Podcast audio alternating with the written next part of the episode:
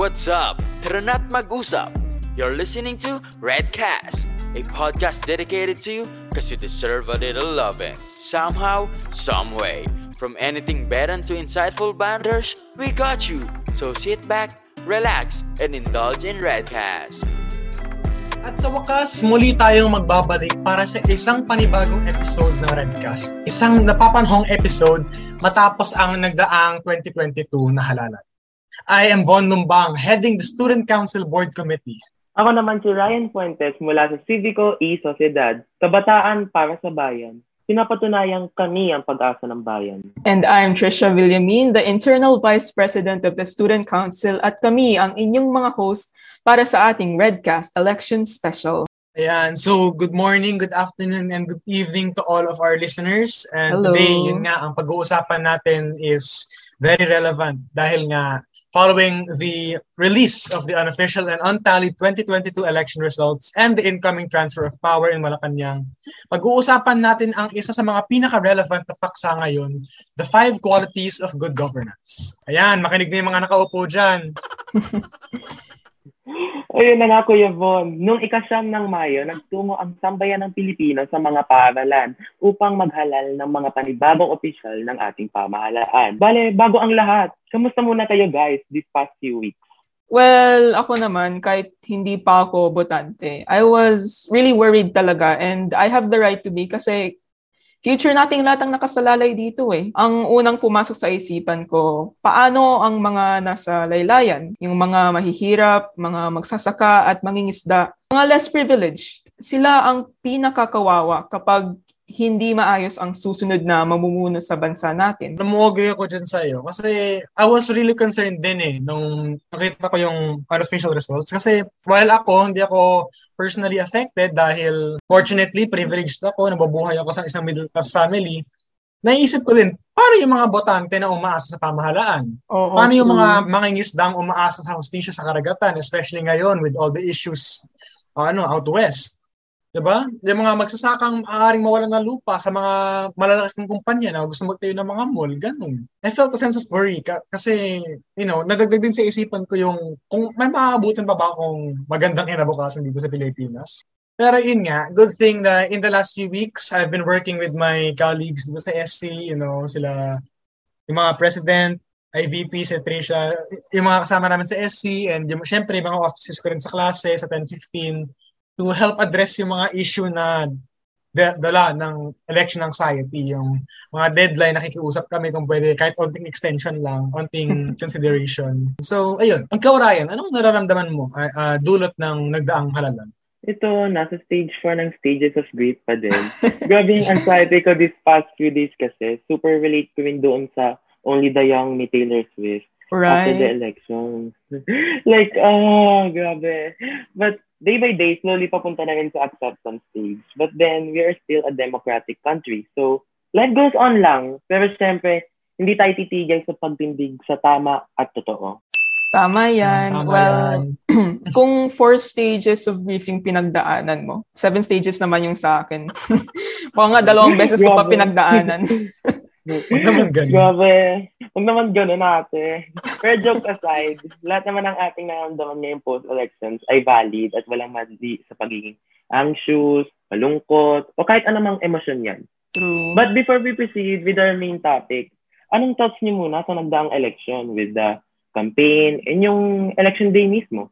Well, during the campaigning period, you know, between nung nag-announce sila na tatakbo sila and the election day mismo, sobrang rampant ng fake news and misinformation, lalong-lalo sa social media, yung mga nasa TikTok, saka sa Facebook, dami.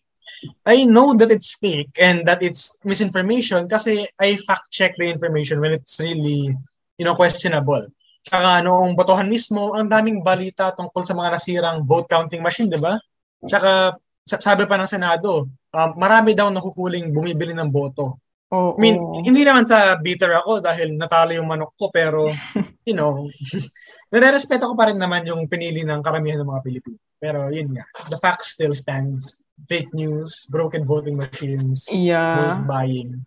Actually, ano eh, Yeah. nabalitaan ko na almost 1,800 VCM yung nasira. Pero for me naman, during the campaign period, I'm glad na surrounded ako ng mga taong mapanuri at nagsisiyasat. Well, I think bonus lang yun kasi taga-cobrek ako. As for the elections mismo, so masang-ayon din naman ako sa mga sinabi mo, Juan. Maraming questionable nangyari, hindi ba? Kung national elections ang pinag-uusapan natin, hindi ba dapat nasa maayos na kondisyon ang mga facilities ng COMELEC tulad ng mga VCM? At syempre, nakakalungkot yung mga napapanood kong videos on vote buying.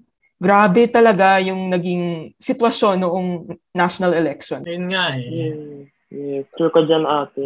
And yun nga, gaya nga sa, ng sabi ni Kuya Von, ang daming VCM machines ang nag-malfunction on election day. Pero ang bilis ng transmission dun sa server nila. Oo So, paano nakapagtaka lang, di ba? Like, ha, paano nangyari yun? Pero yun nga, sabi nga sa mga nababasa ko sa social media, ay sana naman daw ay kahit yung boto natin at ng buong sambayanan ay sana naman daw ay hindi rin nakawin. Yun nga eh. Ganun talaga kada election. Laging may drama, laging may ganap. Di mo rin kasi masabi eh. True, true. But I'm hoping na lang talaga na mula sa malinis, tapat, at tama ang ating mga naihalala. At syempre, nakikisa rin tayo sa layunin ng PPCRV, ano? Yes, agree Yan, ako tama dyan. yan. Like the past, yung, yung nangyari, nangyari na, you know, it is what it is. There's no use crying It is what it is. Mm, It is what it is. Pagsikapan na lang natin na mabuti yung na maging mabuti yung sistema, you know, improve it and you know, live life by the day para ma-enjoy mo yung bawat segundo ng buhay mo rather than worrying about everything. Be a blessing to the people around you so that everyone around you becomes a blessing. Yes, sir. Wow, tar- may, pa be a blessing, may pa wisdom. Pero legit yan. True yan. Be a blessing at sana sa mga botanteng nakikinig sa atin ngayon ay sana sa susunod na mga eleksyon, sana na may blessing din ang kanilang iluklok. Ayun na, Yup. sana blessing. Oo. Anyway, okay na siguro yan for our chismisan segment. Doon na tayo sa topic natin for today's episode, which is five qualities of good governance. Ano nga ba yung mga limang katangian ng mabuting pamamahala at paano natin ito mai-integrate sa buhay natin bilang mga estudyante? Para sa iyo, Von, I'm putting you in the hot seat. Ano ba ang good governance o mabuting pamamahala? Uh, well, sa akin, Tito Boy, good governance is simply leading and governing the people you swore to serve by acting in good faith and in their best interests. Okay, ngayon, sa madaling salita, lahat ng ginagawa mo para sa mga tao mo, sa mga pinamumunuan mo, para sa ikabubuti nila. Hindi para sa ikakayaman mo o sa ikakasikat mo. Yan. Ikaw ba, Ryan? Anong take mo sa good governance? For me, well, good governance has no concrete definition for me, but it is the government approach that is committed in forming a nation that promotes peace, order, and justice, that protects human rights, civil liberties, manages public resources, and lastly, responses in its citizens' needs. Sa'yo ba, Ate Trisha? Wow naman, ang lalalim ng mga definitions niyo. Hmm. Protects human rights, civil liberties, manages public resources and responses in its citizens' needs. Wow, may ganun pa siyang pasabog. Pero para sa akin naman, good governance is more on using your power in right and humane ways for your people. So like, kung balanse at wasto ang paggamit ng kapangyarihan ng gobyerno, magiging maayos din ang pag-manage ng mga social and economic resources ng bayan. Ayan, ngayon na may sarili-sarili na tayong definition ng mabuting pamamahala, ano nga ba yung mga limang katangian nito? Back to you, Von. Okay, so syempre, number one dyan, number one sa ating mga uh, qualities of good governance is accountability or may pananagutan. Ano man yung maging resulta ng pamamalakad mo ay kailangan mong panagutan yun. Kung kaya mong ipagbunyi ang mga mabubuting bagay under your governance, kaya mo rin dapat harapin yung mga anumang negatibong dulot ng iyong plano at aksyon. Good governance involves being accountable for anything and everything under your governance, under your rule. True. Um, all the mistakes, all the mishaps, the blunders and omissions, as well as the successes and victories your administration makes. Huwag sana tayo gumaya sa iba dyan na nagpapakasad boy sa media o kaya, you know, Grabe ganahilan naman pa to. ng kung ano-anong ano, decision. Yun. Siyempre, bilang mga estudyante, applicable rin sa atin yan, yung accountability na ating tinatawag. Bilang isang estudyante, may pananagutan ka sa pag-aaral mo. mga requirements, attendance mo, yung pagkakaintindi mo sa lesson, mga miss requirements, dapat ikaw ang accountable sa lahat ng mga iyan. Kasi yan ang tungkulin mo bilang isang estudyante. Kung may mababa kang marka sa isang test, o may nakalimutan kang requirement, ikaw ang may pananagutan dyan. I-acknowledge mong nagkulang ka. At syempre, gagawa ka ng action para makapasa sa susunod. Yep, that's true. Importante naman kasi na lahat tayo ay accountable o may pananagutan sa mga ginagawa natin sa buhay kasi maliban sa the fact na ina-acknowledge mo na mali ka, pagkakataon niyo na mas pabutihin pa yung sarili mo. Right? So like parang self-improvement, ganun-ganun. Mistakes are a sign that there is room for improvement. Applicable yan sa atin bilang mga estudyante at sa mga namamahalang dapat na nagbibigay ng good governance. Agree ba kayo? Yan. Agree, agree ako dyan. Pero alam niyo, expected na dapat yan sa atin. Like, it's supposed to be a given. If you're a student, you should be accountable for this. And if you're, especially if you're a public servant, ha, you should be accountable for this. And yeah. pag nagkakamali ka, hindi yung ini-ignore mo lang. At most definitely, hindi yung magkagawa ka pa ng palusot. You should apologize to your constituents kasi lahat ng pagkakamali mo, as a public servant, nakakapekto sa mga tao. Yan, magkamali ka sa healthcare, may mawawalan ng healthcare. Magkamali ka sa edukasyon, may mawawalan ng libro. Pag magkamali ka sa pera, may mawawalan ng sahod. Diba? So, dapat nag-apologize ka. So, hmm. nakita ng tao na accountable ka for your actions. Yep. That being so said, True. Yeah, nga. That being said, a setback is a setup for a comeback. Ika nga. Anywho, pangalawa naman sa resibo natin ay ang aktibong pakikinig. Ryan? Yes, that is our second sa ating bucket list. The government should always listen to its people. Like in the definition of good governance, it should always protect human rights. So the government should always listen to the opinions of the people and should never take it against them. Remember, the Philippines is still a democratic country where people have the right to raise their voices. And of course, students like us should also listen to our teachers for us to learn.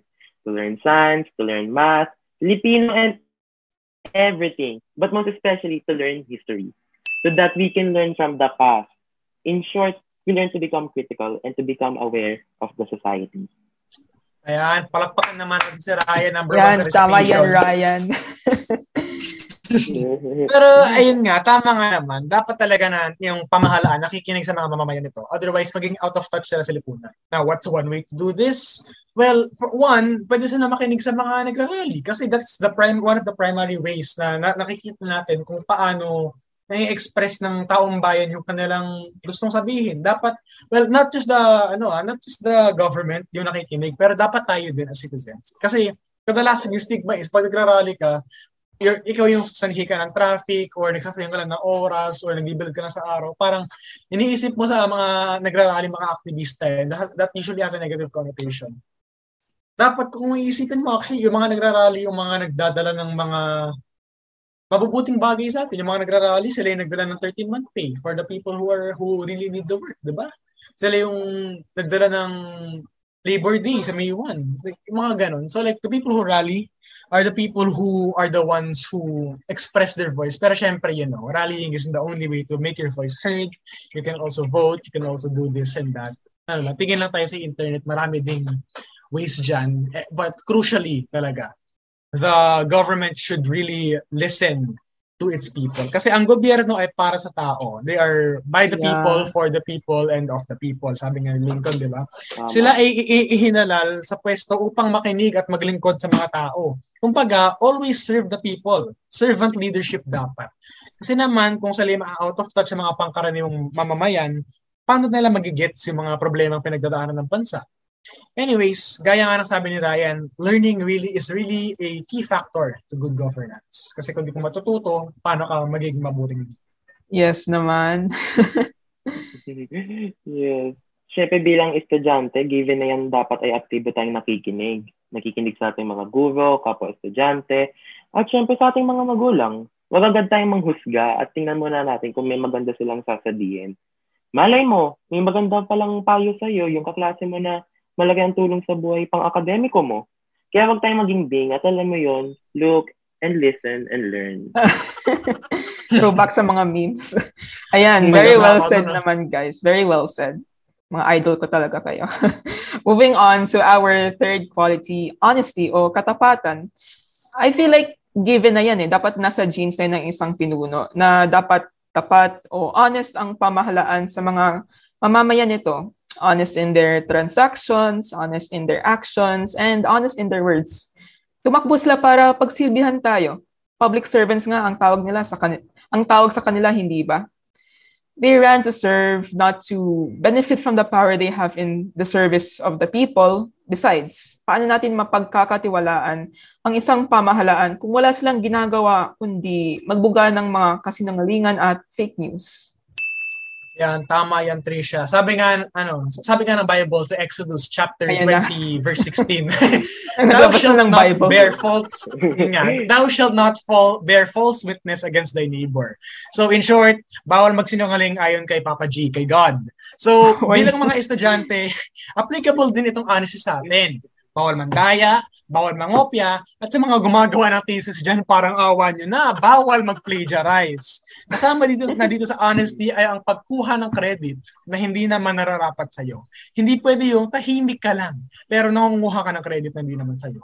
Ay, parang iba na ata yan, Kuya Von, ah. Pero anyway, moving on to our fourth quality, being aware or awareness. Dapat may mali ang pamahalaan natin sa mga issue ng bansa. Otherwise, paano nila ito masusolusyonan, di ba? Siyempre, Yeah. bilang mga estudyante, dapat may alam din tayo sa mga issue ng bansa natin para may maaambag tayo sa pag-ayos nito. Implementasyon man yan o corruption, dapat ay aware tayo both tayo as the citizens of the country at ang ating pamahalaan. Oo, oo, alam ko yan, estudyante pa lang kami, estudyante pa lang kami, bla bla bla. Pero mamamayan tayo. We are Filipino True. students. And gustuhin man natin o hindi, before we became students, we are Filipinos. Yes, makabayan. And of course, as students, dapat aware tayo sa mga issue, hindi lang ng Pilipinas, pero pati na rin sa eskwelahan, sa ating sarili, at pati na rin sa mga isyong pandaigdig. Sabi nga ni Jaden Smith, we should worry about the political and economic status of our world. Ayan, true na yun sa mga sinasabi nyo. Now, on to our final quality of good governance, ready or responsive. Dapat ay laging handa ang pamahalaan in response to the problems that the citizens are facing. Dapat parang Boy Scout yung pamahalaan natin. Whether ito ay bag- bagyo o pagbagsak ng ekonomiya or you know, perhaps uh, coronavirus pandemic, dapat ay handang kumilos ang pamahalaan upang protektahan ang bansa at ang mga mamamayan nito. Dapat inuuna yung mamamayan at yung bansa, hindi yung kung ano-ano pa dyan.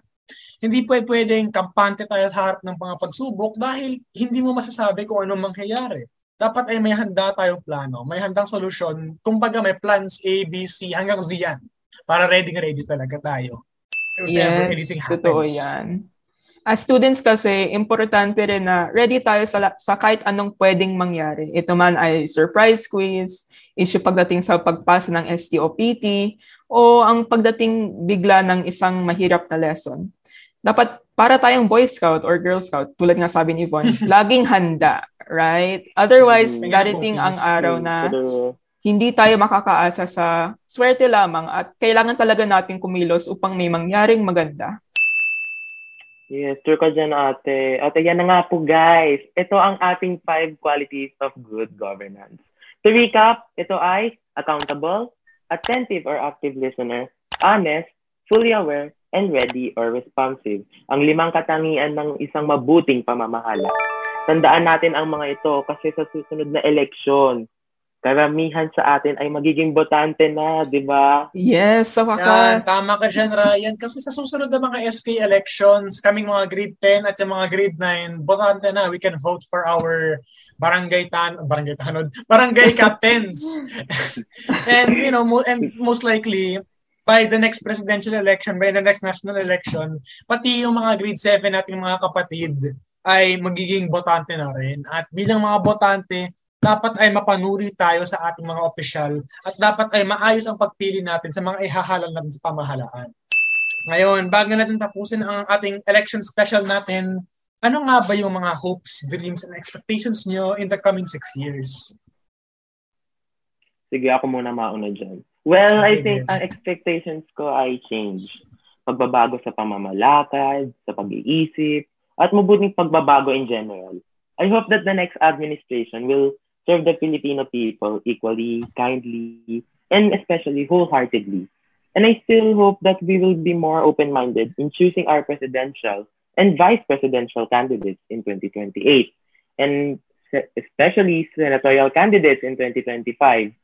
And when I say open-minded, we are researching for facts using books, receipts, and credentials. And when I say open-minded, kaya natin kum- kumilatis kung ano ang fake news at misinformation. Yes. Let us all remember that disinformation destroy- destroys democracy. Dagdag pa rito ay sana maging bukas ang ating isipan na matuto mula sa kapwa. Hindi yung fix na lang ang ating mindset. Nako, di yan maganda. Di yan maganda personally and especially sa taong pa- sa paligid mo. In short, hindi yan maganda. agree na agree ako dyan, Ryan.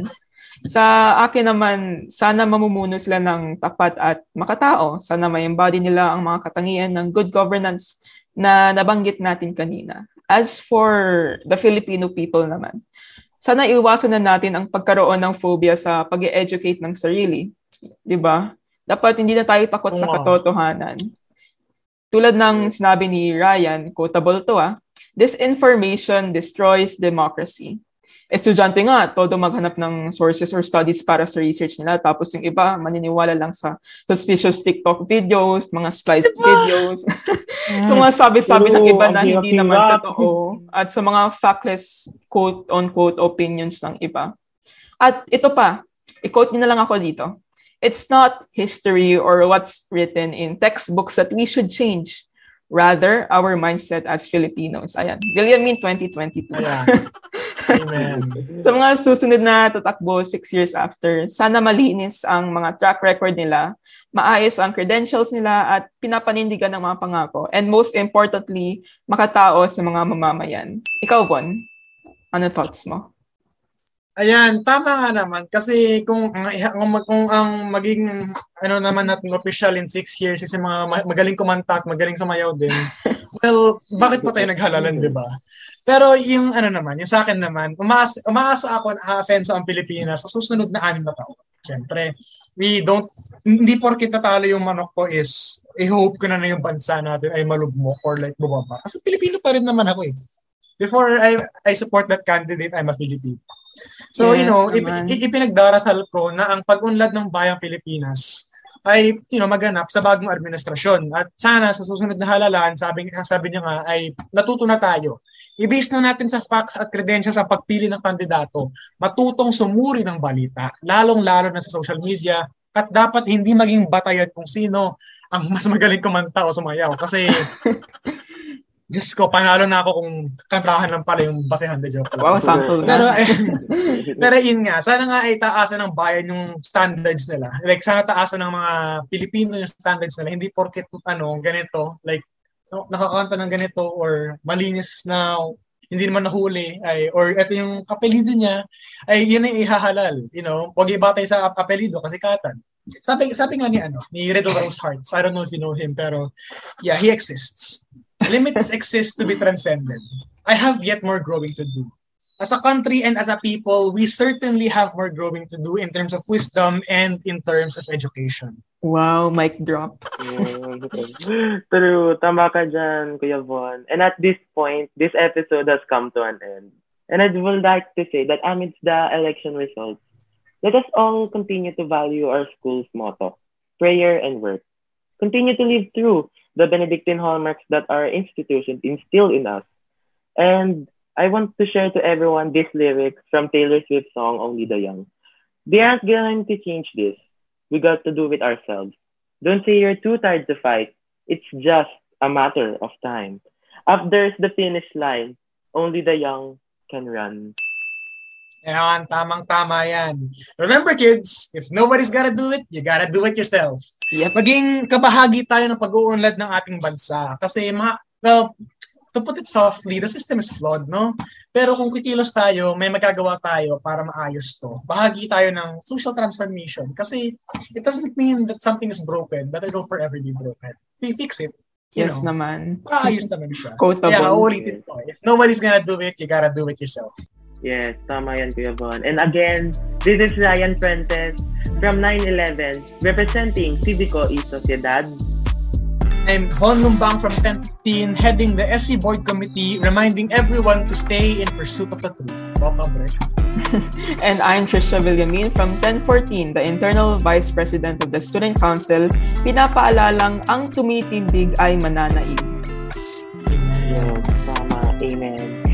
And this officially closes today's episode of Redcast, the official podcast of San Beda University Rizal Junior High School Unit, leaving you with words from Dr. Jose Rizal. Ang kabataan, ang pag-asa ng bayan. These are your hosts, signing off. Salamat sa pag-inyong pakikinig at ingat palagi. Ayun, goodbye. Ayan, Palagi. goodbye. Ingat sa lahat.